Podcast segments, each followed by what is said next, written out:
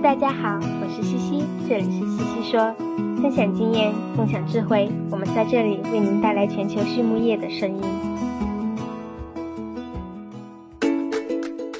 感谢西西说的合作伙伴们，隆昌动宝十七年专注研制天然提取添加剂，引领畜牧业节能优产。康德全包膜凝聚未来，凝聚更多力量，释放更多能量。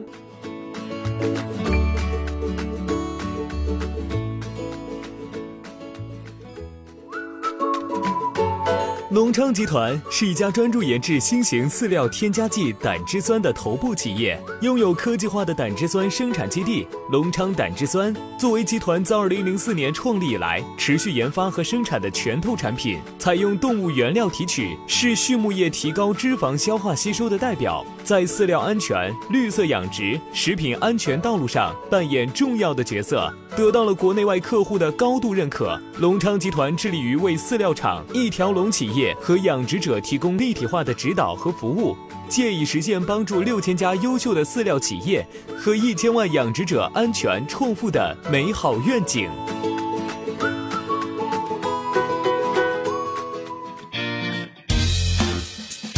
Hi, welcome. This is Jared Purvis. Uh, welcome to our Swine It podcast show. This is my first podcast, so bear with me. But we have a great guest today, uh, Mr. Casey Shaw. Uh, Casey, if you want to take a minute and just tell us a little something about yourself. Sure. Um, thanks for having me. And I guess most people know me from my time at Smithfield.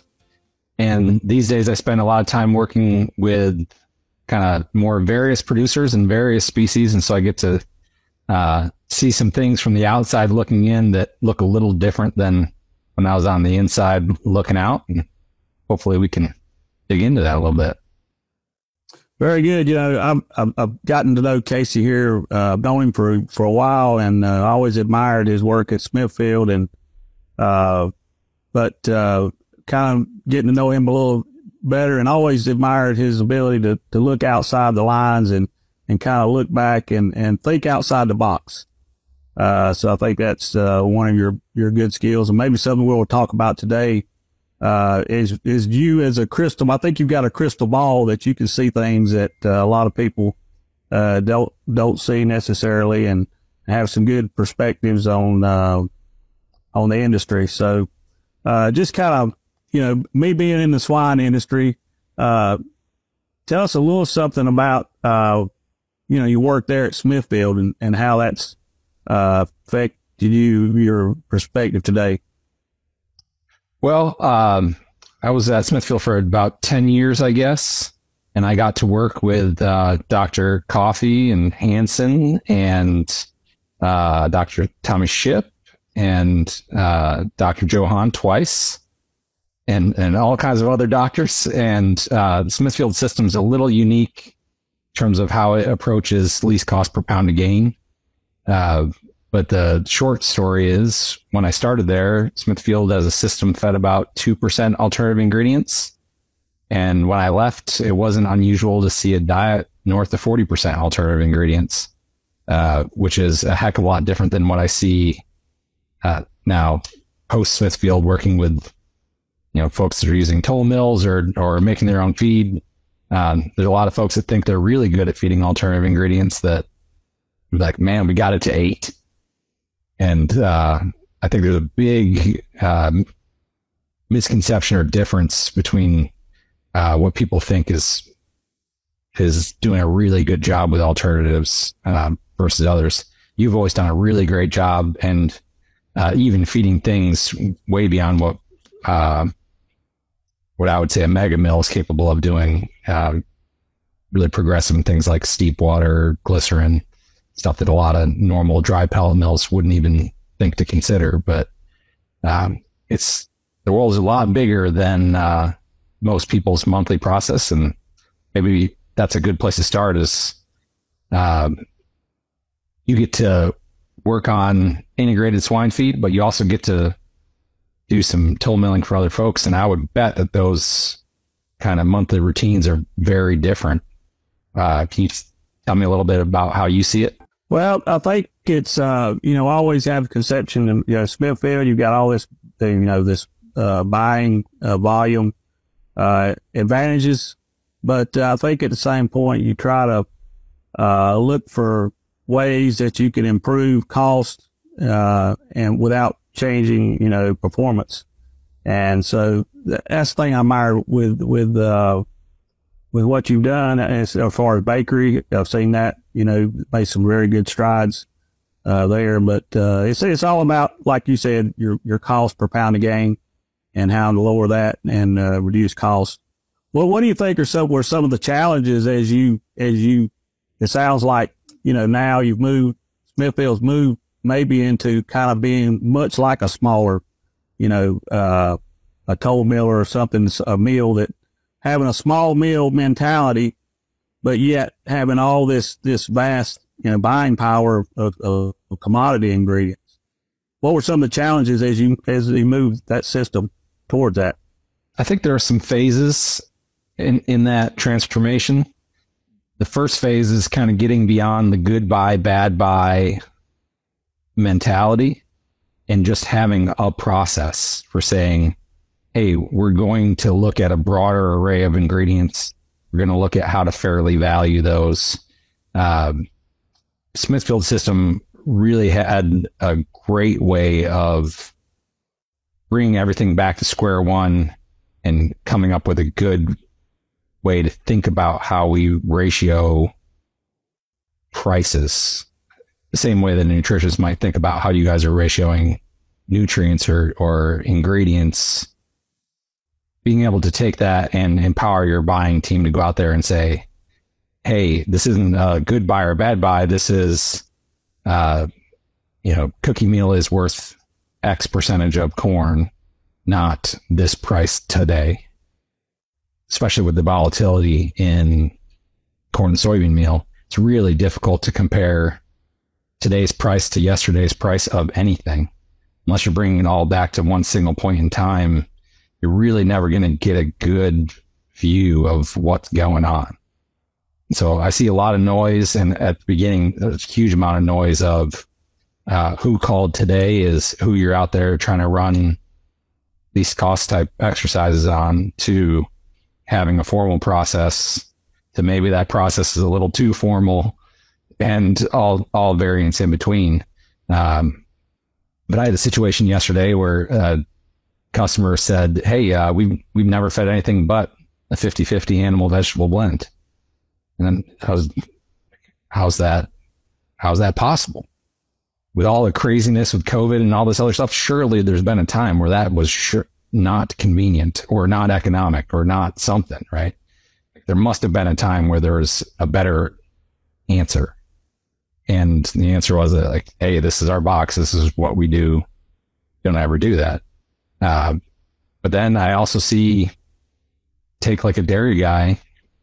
They can go from really, uh, corn traditional feed type system to very heavy local forage to, uh, lots of nutrients coming through the liquid package their systems can vary widely, even though they're not necessarily changing the diet a huge amount week to week or, or even month to month. They're really good at, at adapting to what's good locally. And man alive, if every feed mill doesn't look pretty damn similar in the swine industry, that maybe doesn't reflect what's available locally and certainly not necessarily what's going to be available next year or next 10 years that's where some of those things like, um, you know, you trialing gris, uh, glycerin in the mixer, like I, where I started with Smithfield, no way. this is, it wasn't going to happen. Um, where they are today, you can go from donuts to to feed wheat, right? And they're evaluating all those things all the time in a, in a very different way. Um, and a lot of that was due to this way of looking at formulation that uh, Dr. Jeff Hansen and Dr. Terry Coffey kind of built that allowed their nutrition team to have really the ability to empower the buyers. And that's, that's, I think, if there was one thing that anybody could do better, it's the, you know, how can the buyer make the nutritionist better at their job? How can the nutritionist make the buyer better at their job? A lot of times, uh, as a buyer, I would say the worst thing that could ever happen is the magic dust salesman to the nutritionist. There's a reason that everything gets sold to the nutritionist instead of the buyer is more expensive, right? But, uh, there's also, uh, hey, th- these are support operations. How do we go out there and make the system better, right? Yeah. Um, I think a good example of that in Fat World is uh, I saw on, online you had a recent uh, recently celebrating some sow productivity amongst your team, right? I think uh, that that would be a really interesting for folks, particularly in the Carolinas, where we're used to uh, health issues being the norm. Uh, what was that? Uh, what was that PSY number? 30, Uh, 30 something, right? Yep, yep, yep. It's it's it's pretty amazing how how those uh, benchmarks change, and uh, we just keep pushing through uh, as an industry. But uh, but you know you're you're you're talking on the uh, about your your byproducts and and being able to incorporate that. Uh, Did you have kind of a a breakthrough moment? I mean, you kind of it seems like there's a lot of people that are that think inside of a box, and we've got a you know, uh, obviously we're going to have some variability.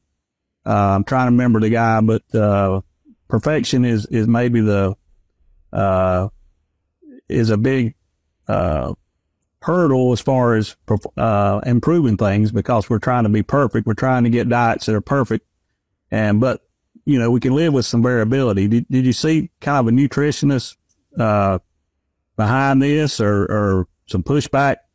I think the um, couple things. The the biggest thing probably was when you start including those ingredients in the diet consistently, then the supply chain can adapt so that they can be available consistently, and it kind of builds on itself. So the jump from two to four percent is just as hard as the jump from four to eight and eight to sixteen and sixteen to thirty-two there's a lot of things in the, in various levels of the organization that really need to go right. Um, but a big part of that was, you know, down here we have the Selma transload. Those guys do an excellent job, but look at the way that they've grown as as both poultry and swine have utilized the asset, right? And all of a sudden it's available all the time, so we can use it and uh, take uh, uh, bakery meals. Probably a, a great example in sow feeds there was no way you're messing with a sow in summertime in eastern North Carolina when it's yeah. 100 degrees outside. uh, you better damn not run out. If you're going to put an alternative ingredient in a breeder, better be able to keep it in till October, right? Well, that's a heck of a lot harder to do when there's not a 10,000 ton pile sitting 45 minutes up the road, right? Yeah. Um, But- go Well, ahead. it's kind of just got a chicken in the chicken or the egg. You know, you got to have the supply. To it's important, as you said, the female. You you know, once you put something in, the sows, you know, they get used to, especially lactating sows. You don't want to mess with that. So, so if you, as you started incorporating some of these byproducts, uh, I guess you know you you've been able to increase that that supply chain and and move that forward and and maybe find other alternatives.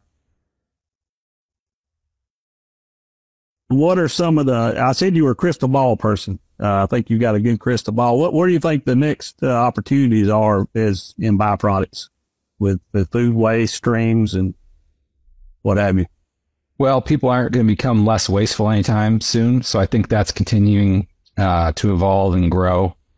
Uh, that particular byproduct has changed a pretty good bit this year in that all the broiler guys kind of woke up at one time and said, you know, we're not really getting a premium for this antibiotic free vegan chicken anymore.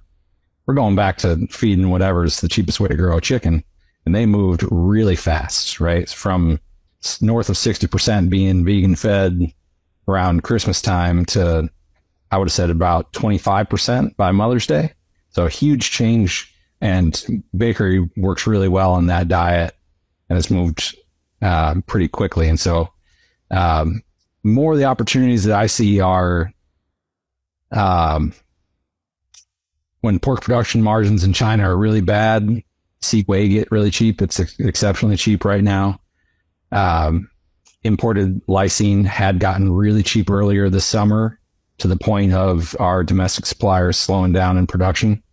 Um, and if you look at kind of historical synthetic amino acid ratios to corn and soy, we're way outside the range on the low side as to what those synthetics would be compared to where corn and soy are today. So whenever those synthetics get cheap, all those ingredients that aren't quite perfect start to formulate really well.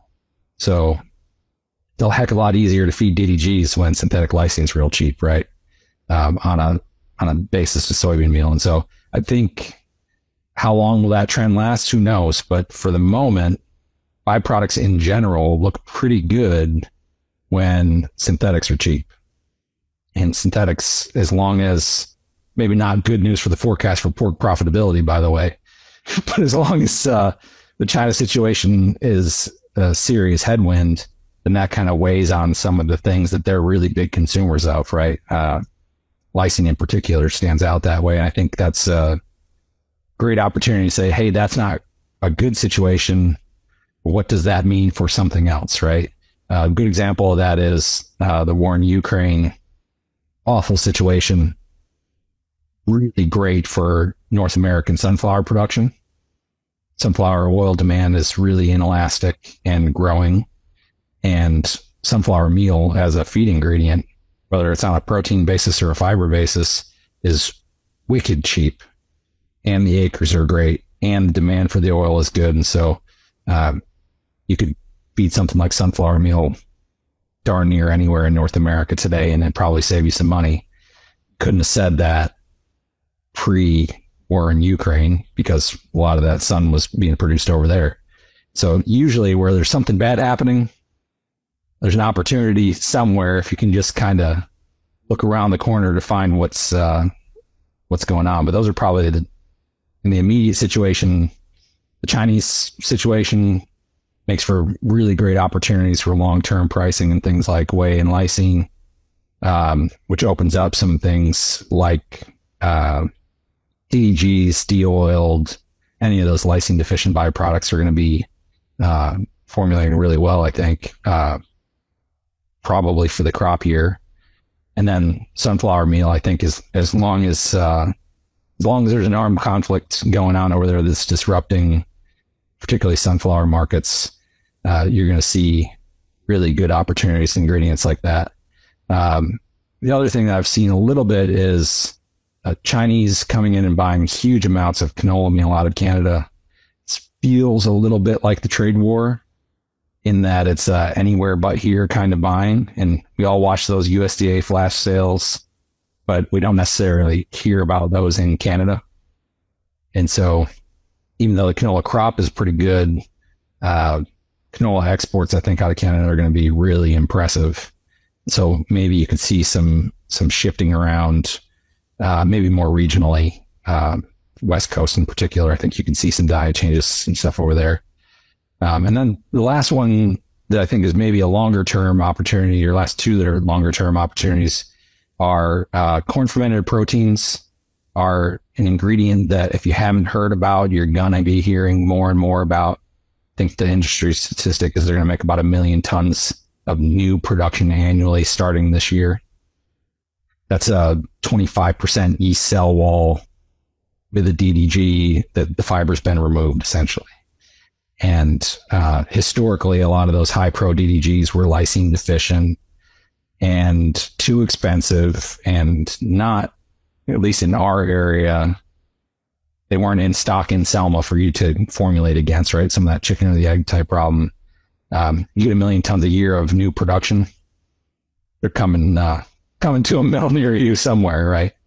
Um, but they're really today priced attractively, uh, especially within the context of that nursery diet where poultry meal's gotten really damn expensive as all those birds came back from antibiotic free, vegan fed, moved back into their 58 blend.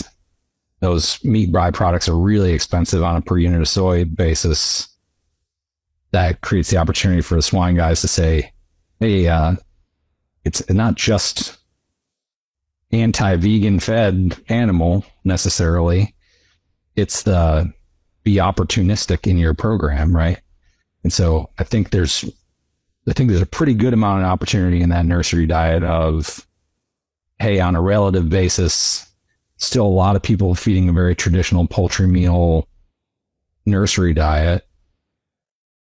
Things like the pre-digested soy, corn fermented proteins, great uh, savings opportunities there, and probably in grower diets too as they get cheaper and more available. Um, so those are, those are probably the, the biggest ones. And then the last one is really uh, palm and palmolein.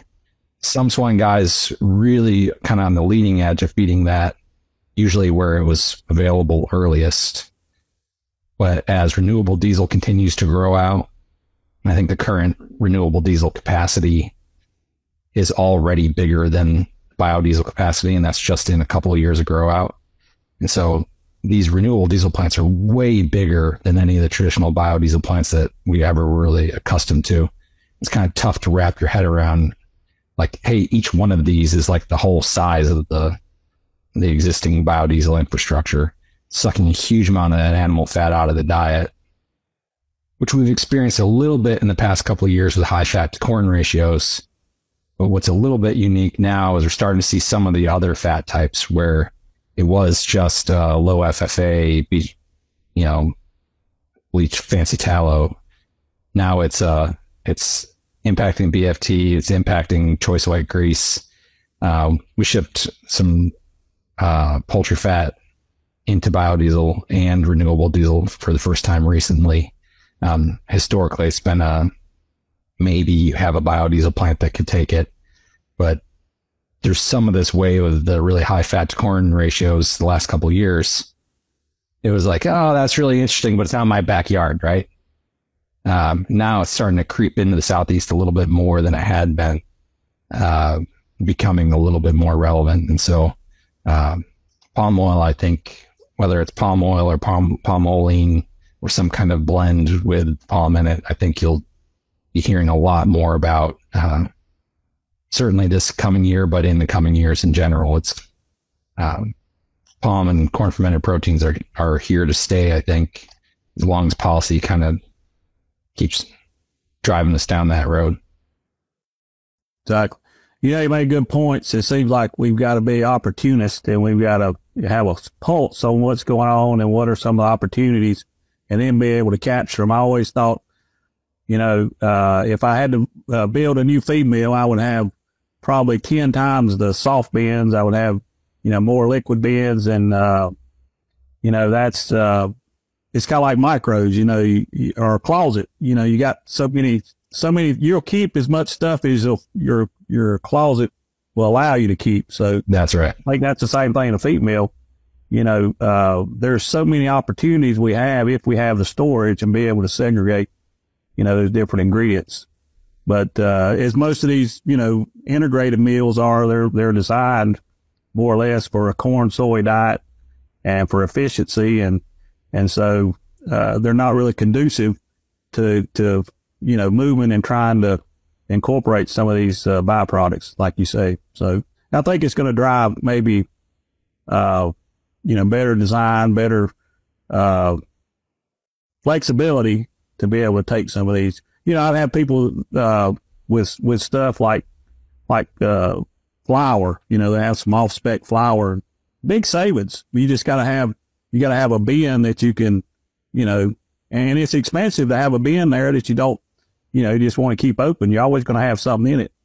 So to try to understand what are the, you know, what are the byproducts that uh, you're going to get the best return on, and uh, but having some flexibilities. So when you have those opportunities, you're able to, you know, capture those. So good point. You know, to your point on the, uh, I've never fed maybe as low energy diets as I'm feeding today, uh, is to the point, the fat, uh, corn ratio. And, and it doesn't seem like we, we're probably going to ever go back to some of those ratios that we used to enjoy. Um, what, what do you see that? I mean, that some of the opportunities there, uh, soybean meal, do you think, wh- where, where do you think we might see some better soy, it makes sense that we we'd see some better meal pricing. Yeah, I think there's certainly crush coming online, but it doesn't necessarily mean that it's soy, right? So, uh, to some extent, the really cheap sunflower meal is a byproduct of global oils demand in general, right? Um, it, yes, a byproduct of the conflict, but also that that the, some of those food grade oils are in extreme demand because of the impact of soybean oil on those things. So, yeah, I think there's more soybean meal f- for sure as there's more crush. Uh, and I, to some extent, that, that should ebb and flow with uh, animal populations, um, but also other other proteins, right? And so, corn fermented protein, is a good example of that. Really good demand for distillers corn oil into renewable diesel. This kind of facilitates that industry saying, "Hey, um, this used to be about taking a piece of corn, making ethanol, and having a byproduct, right? Now, uh, don't call that an ethanol plant, right? It's a biorefinery. They're they're making CO2. They're making you know every single thing is a product, um, and that facilitated what we used to think of as uh, you know an energy ingredient when you started feeding DDGs. To well, we're going to buy it at a ratio or a basis to corn, but it's really providing some protein in the diet to I wouldn't be surprised if a traditional DDG doesn't exist in 10 years and it's nothing but corn fermented protein, um, where it really is, uh, you know, a 52 Pro product that's very consistent. Um, I think the soybean is changing too, and that's, that's probably a longer discussion for another day, but uh, the protein content of soybean meal seems to drop every single year, and the guarantee drops maybe more than even the bean drops every year. And so, yeah, there's more meal, but there's less protein in that meal too. Uh, yeah, different and so that product. product's changing. Yeah. Yeah. You know, that's been a thing with distillers. I've seen, uh, we used to buy some distillers, uh, you know, with oil, uh, content was, you know, nine, 10%, even 11%. Yeah. 12. And, yeah. Yeah. And then they started spending That's long gone. Oil. Yeah. They started spending all the oil and now we've got products that are more like, you know, 5%. Um, and, and, and less. So, it, it changed the, the ingredient and it really made it tough to, you know, to really get into diets here, uh, in North Carolina. So, you know, if we were in Iowa, you know, I had an ethanol plant right beside of me or something, it might make sense. But so, um, I, I think that's that, that, to your point, you know, soybean meal has changed and it's, it's not the value, uh, that we once had. Uh, we, we keep seeing those values drop. So, yeah, it's uh, yeah, gone. It's uh, gone are the days of of. Uh, I re- remember seeing loads of forty nine percent protein soybean meal in, in the Carolinas, particularly on a hot sour. Yeah. Uh, and now it's not uncommon to see some stuff, particularly in the upper Midwest, you know, tick down that 44 range. You say, man, that's, uh, that's a heck of a change over a decade, right? And it seems like the trend is going in one direction. Yeah. So I think, uh, it's subtle. It's a subtle change, right? But I think there's some changes on and what's going on with the bean. I think there's certainly some changes on what's going on with uh, how much of our crop, whether it's a the bean crop or the hog crop, is really grown for the purpose of sending to Asia. Um, and domestic policy seems to be favoring uh, domestic consumption, right? And yep. somewhere in there, there's an opportunity uh, maybe different in each locality, but there's opportunity everywhere. Well, I think back to Jeff Hansen always said we're farther from the corn pile. And uh, maybe that's drive has driven some of that. You know, if we were in Iowa, you know, maybe these things don't make as much sense. But here in North Carolina, we're just we're a grain deficit state. You know, and, and we we could probably I don't know what it wouldn't take us long to use up all the corn in North Carolina and and poultry and, and swine diets. Uh, so got a hell of a crop this year, though. Yep, yep. I hope uh, we need it. That's right. But but even with a hell of a crop, the deficit's still yep 350 million ish and growing at I would say two to four percent a year, and that's mostly a function of uh, broiler expansion just continuing to grow. Right. Yep. You know, and, and that brings us to a maybe a uh, another tangent there. Where do you you, you kind of look at at swine uh, uh, expansion. You look at uh, poultry poultry kingdoms that keeps expanding, and uh, it looks like we're kind of in a contraction mode here in the swine. What what do you think are some differences there with with those? Even though we've got integrators, um, what do you think's the the difference there, and why one industry is is it maybe expands in in a you know maybe a not uh, great commodity uh, year what are what are some of the things that are different that it, they certainly have their headwinds too, right? Um, yeah, not unusual for the poultry guys to see some deep red margins. Somehow, as an industry, they always find a way to grow. Um, concentration of the largest players, maybe there's a difference there, but I think what I really see as the biggest difference is from the biggest poultry guy to the smallest poultry guy. They're really tight and margin management even when the margins are bad, tying that purchase and that sale, the commodity purchase and the product sale to get closer in tune. Uh, in general, not to say there's not swine guys that do a great job of it, but I would say the average poultry guy does a better job of tying the timing of the purchase and the timing of the sale to be more deliberate, maybe about managing margins. Not that we all like don't look at that checkbook every day, but I think there's a lot more cross functional cooperation maybe in the timing of that flat price purchase and sale in poultry um, than there is in swine. And that's, I think, one of those things where um,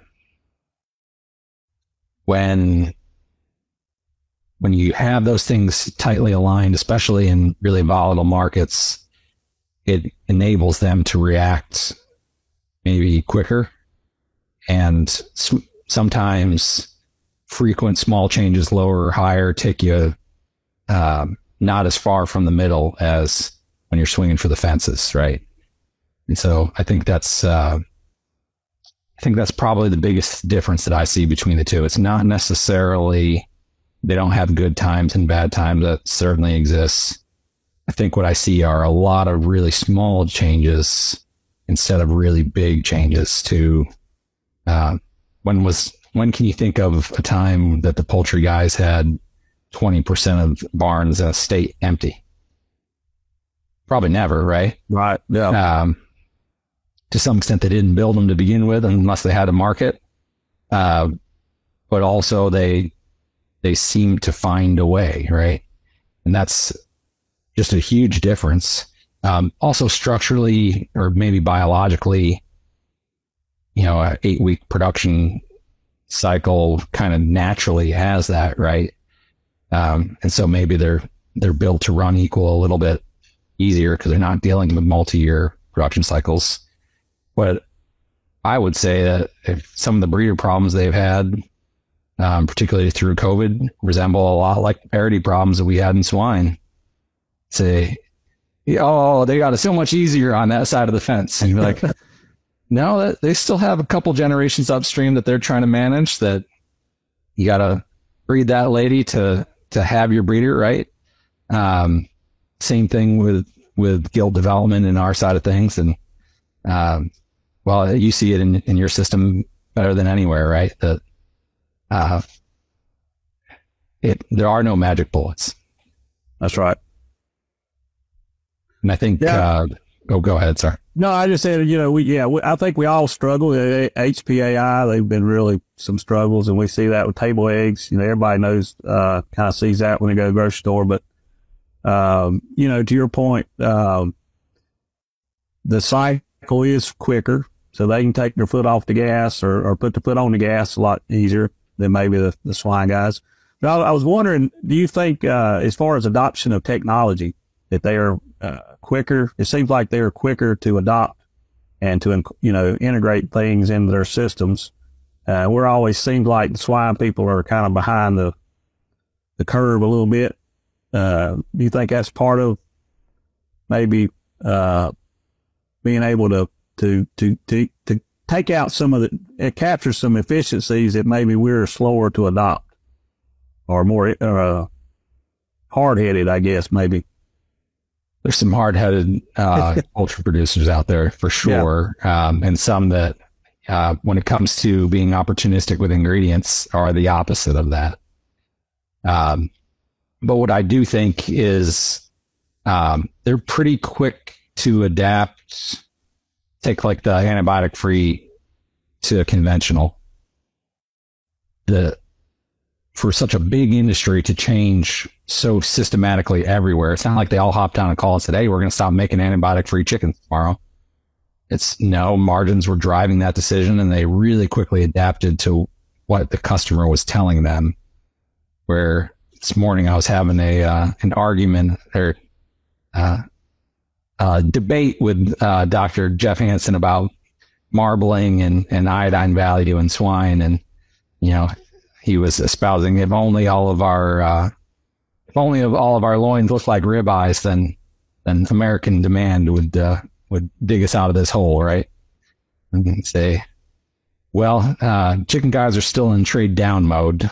Uh, going to be tough to compete with that, right? And so I, I think there's a uh, maybe they're just a little bit better letting the consumer pull instead of pushing. Um, and for us, when you have these big swings in profitability, especially when the export market is red hot or grain markets go through the roof and all of a sudden we're trying to sell a bunch of pork domestically again.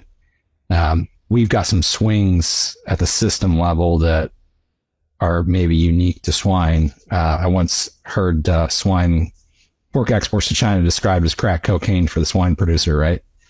Um, when they're buying, there's not enough capacity in the world, and when they're not, they're not. And whenever you have such a huge difference in how much of your production is exported, there's gonna there's gonna be some differences domestically too. I think, and I think that's a big piece of it. Um, and then they've done a they've done a much better job at stealing market share from pork in breakfast and lunch, uh, especially during COVID and since. Um, that's not a dinner plate uh, ribeye discussion. That's a uh, there's chicken on that biscuit instead of a piece of sausage. Um, that's a that's an issue, right? We lost lost market share in breakfast and lunch and never really got it back. And it's uh, you can espouse whatever's going on in the export market, but uh, pork's lost a lot of market share at home too. And so, uh, I don't know that I would go as far as some of the uh, Prop 12 stuff as driving demand necessarily, but uh, there is a piece of it as say, hey, let's uh, let's be mindful of those domestic trends of what's actually going on the dinner plate. Uh, we spend an awful lot of time talking about uh, biosecurity and how that sow is housed. Meanwhile, you know, you have this uh, new fast casual whole sector, 17% of stuff that we eat out is fast casual today, and pork's absent from that plate. Uh, I'm pretty sure that doesn't have to do with how many square feet the sow has. Somehow we weren't on the plate, right? Yeah, and so right. uh, huge opportunities on the on the marketing side uh, for sure. Uh, I guess the challenge for us is getting from there to all right. How does that mean we feed the animal, right? Um, is that room for specialty programs? Maybe. Um, is that maybe saying, hey, we've got to be hyper focused on cost per unit of gain, um, as opposed to just doing things the way that we've always done it? Absolutely, right? There's, uh, it, when I first started at Smithfield, I always thought about pork as the middle protein, right? People trade down from beef to pork, pork to chicken. Today, pork is the third protein. People trade down from beef to chicken and then chicken to pork. Dr. Hansen and I disagree on that vehemently, but I think the the numbers hold out that chicken is on a tremendous amount of the U.S. plate. And if we're the third protein, then we better be cost competitive at retail, right? Premium programs matter, but being laser focused on productivity, I think is, is really more important than ever before. Uh, and a lot of that comes down to, hey, you gotta, as a buyer, you gotta engage the mill, accounting, nutrition. It takes a lot of parts to feed those opportunity ingredients. It takes a lot of uh, understanding from the whole team beyond just, hey, what's the hot new ingredient? You're gonna have to figure out how to make it work in your system. Um, sow productivity ultimately, I think, being the biggest opportunity. Lots of things you can put in that diet. Animal that does not like change, particularly when it's hot, those got to go right. And yeah, so that's right. That's a lot right. of risk, a lot of reward, uh, a lot of things that have to be put in place to make all that happen, right? Um, but where is there more opportunity than going from, you know, 19 PSY to uh, 32, right? And from your high indexing farms. Um, that's a heck of a lot of productivity that's uh, more important than a penny change in the price of corn. Exactly. Yeah, there, there's so many areas that, um, as you said, you know, being a least cost producer, you know, there's there's so many. We've got so many wear so many different hats, and we've got to incorporate so many different groups, and we got to be all working together, uh, and then throw out some of our uh, sacred cows, so to speak. You know, we're always going to make mistakes, but uh, you got to challenge. I think that's the thing. We got to challenge our systems and and challenge our what we think or what's been done in the past, and and uh, be open minded to, as you said, try new ingredients and not being afraid to make a mistake. You know, I've, I've made mistakes. You know, I learn from them. You know, uh, you just move on, and then you you you just, but you keep you keep looking for that opportunity, and you keep trying to, you know, improve your margins. Uh, and your point on the the pork, you know, that's that's true. Uh, I think we've got to figure out how to the consumer is gonna is driving, you know, what they want. You know, we got to be able to meet what they what they desire. They're the consumer. But we also got to put something out there that they want to buy. You know, they that tastes good. You know, and maybe it's maybe it's education. You know, uh, my my mother used to overcook pork, and uh, my wife does too. And and uh, you know, we got pork so lean, you know, and it was just like you overcook, and it's just like a piece of leather. I mean, it's just a terrible experience, you know. So I think there's, uh, you know, maybe we need to, you know, try to bring something that's more palatable to consumer. Yeah, Uh, no doubt about that. I uh, I grew up in the apple business, and they say eat the first apple with your eyes and the second apple with your taste buds. That's right. There's a heck of a lot of truth in that in the customer experience. That um, there's so many parts of the animal, right? There's so many pork products that are made from an animal, and then what uh, what you make of it when you come home makes a makes a huge difference and how we inspire those fast casual folks to get our product on the menu is really important too, right? That's right. Yeah, I, I, and it's funny. My my wife, I like a good pork chop. You know, my all my kids, my wife want they want a ribeye or whatever, you know, beef. But I still like a good thick pork chop. if you cook it right, you know, to me, it's just it's a good it's a good experience. 康德全企业包膜技术在农牧行业应用的倡领者，成立二十余年，一直专注于生物包膜技术的研发、应用与生产，拥有智能微囊包膜专利技术，核心包膜产品远销全球五十六个国家和地区，实现中国品质服务全球。现推出包膜产品检测服务、包膜产品研发服务、包膜产品技术定制服务。让我们分享包膜技术带来的改变。 Well, very good. And uh, we, we, you and I could sit here and talk all day. We have uh, sometimes, uh, but uh, oh, I wanted to. And one thing I uh, I wanted to uh, add. Uh, and maybe the viewers, uh, your wife, uh, is a pretty good golfer.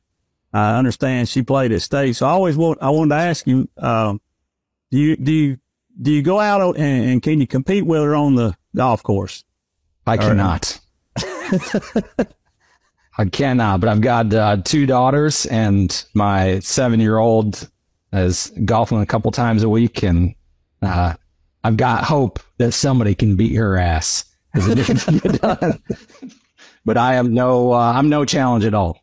Okay. I'm, I'm a hacker myself, so I wouldn't, I wouldn't dare get within hundred miles you know, of a golf course with her. So, but, uh, anyway, so I get, we're at the point, um, we got three questions. Uh, first question, uh, you know, with what kind of a book would you recommend would be, be about, uh, whatever topic that you think, uh, inspired you or, or was a good read lately?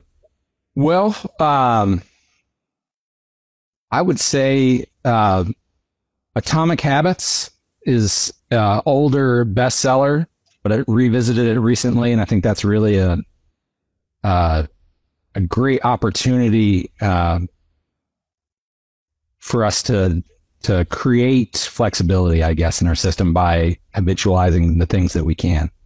And so, um, whether you get the, the the Blinkist version or or the full version, that's a really good one to to to revisit and within the scope of uh, creating structure creates flexibility sometimes. And I think that's in formulation more true than anything else is to say, um, just bringing all those pricing decisions to one single point in time instead of looking at a different ingredient every single day was really critical in feeding uh, more and better and being more nimble. And sometimes there's so much noise out there that if you don't distill it down to a single point, you just never really quite get there. So that that I would say um, within the scope of owning your own space, that's a really great one to to revisit. Okay, very good. And uh, what would be uh, who somebody that's been impactful in your life? Uh, maybe uh, your thoughts there. Uh, somebody that's uh, really maybe uh, been a big influence in your life. Oh, I've I've got a, a long list of of influences there for sure. Um, probably one of my first bosses out of college. I worked for a private equity company, and he really uh, allowed me to see a lot of stuff that a kid of that age uh, or experience things that I wouldn't have otherwise gotten to experience, and that's really influenced how I've been able to to view business and finance and real options in particular, um, and how to create optionality um, within the system, I think is uh, probably one of the one of the biggest factors today is is to take what's a, a pretty simple cut and dry business and create optionality. And before you know it there's margins and opportunity everywhere you look. And so very good uh, and what would you say is a uh, if you look at characteristics of a highly successful person in in our industry what do you think some of the some of the traits that you think those those individuals have? Oh, some combination of grit and energy, right? Um, you don't uh, you don't have grit, you're not going to get very far. But you also have to have energy to get over that inertia. And, and there's in any large system, there's a lot of inertia. There's a lot of inertia in just our daily routine, right? What we're you're not going to see the opportunity if you're not open to looking for that opportunity. And so I think, uh, anybody listening to this certainly has a passion for what it is that we do. I, I certainly do, but having that, uh, you know, my dad would always say, uh, as a farmer, the, the, most thing you have to have is optimism, right? Because you go out there every day, deal with the thing that went wrong. and so having that energy to really get out there and say, yeah, um, that's our opportunity to work the problem, right? And uh, having that attitude, I think, is just critical to success. Very good. Yeah, I think adversity is something that's, uh, you know, kind of a uh, a staple in our industry, and just being yet be able to kind of overcome and and keep on pushing the can down, kicking the can down the road for sure. That's right. Yep. Well, Casey, it's been a it's been a pleasure talking with you today. And uh, as I said earlier, you're one of the smartest persons I know, and, and I always enjoy talking to you and uh, getting little gold nuggets every time I talk to you. Something I can use and take back and uh, learn from. So, very good. Well, thanks for the opportunity. I'm sure we'll catch up real soon.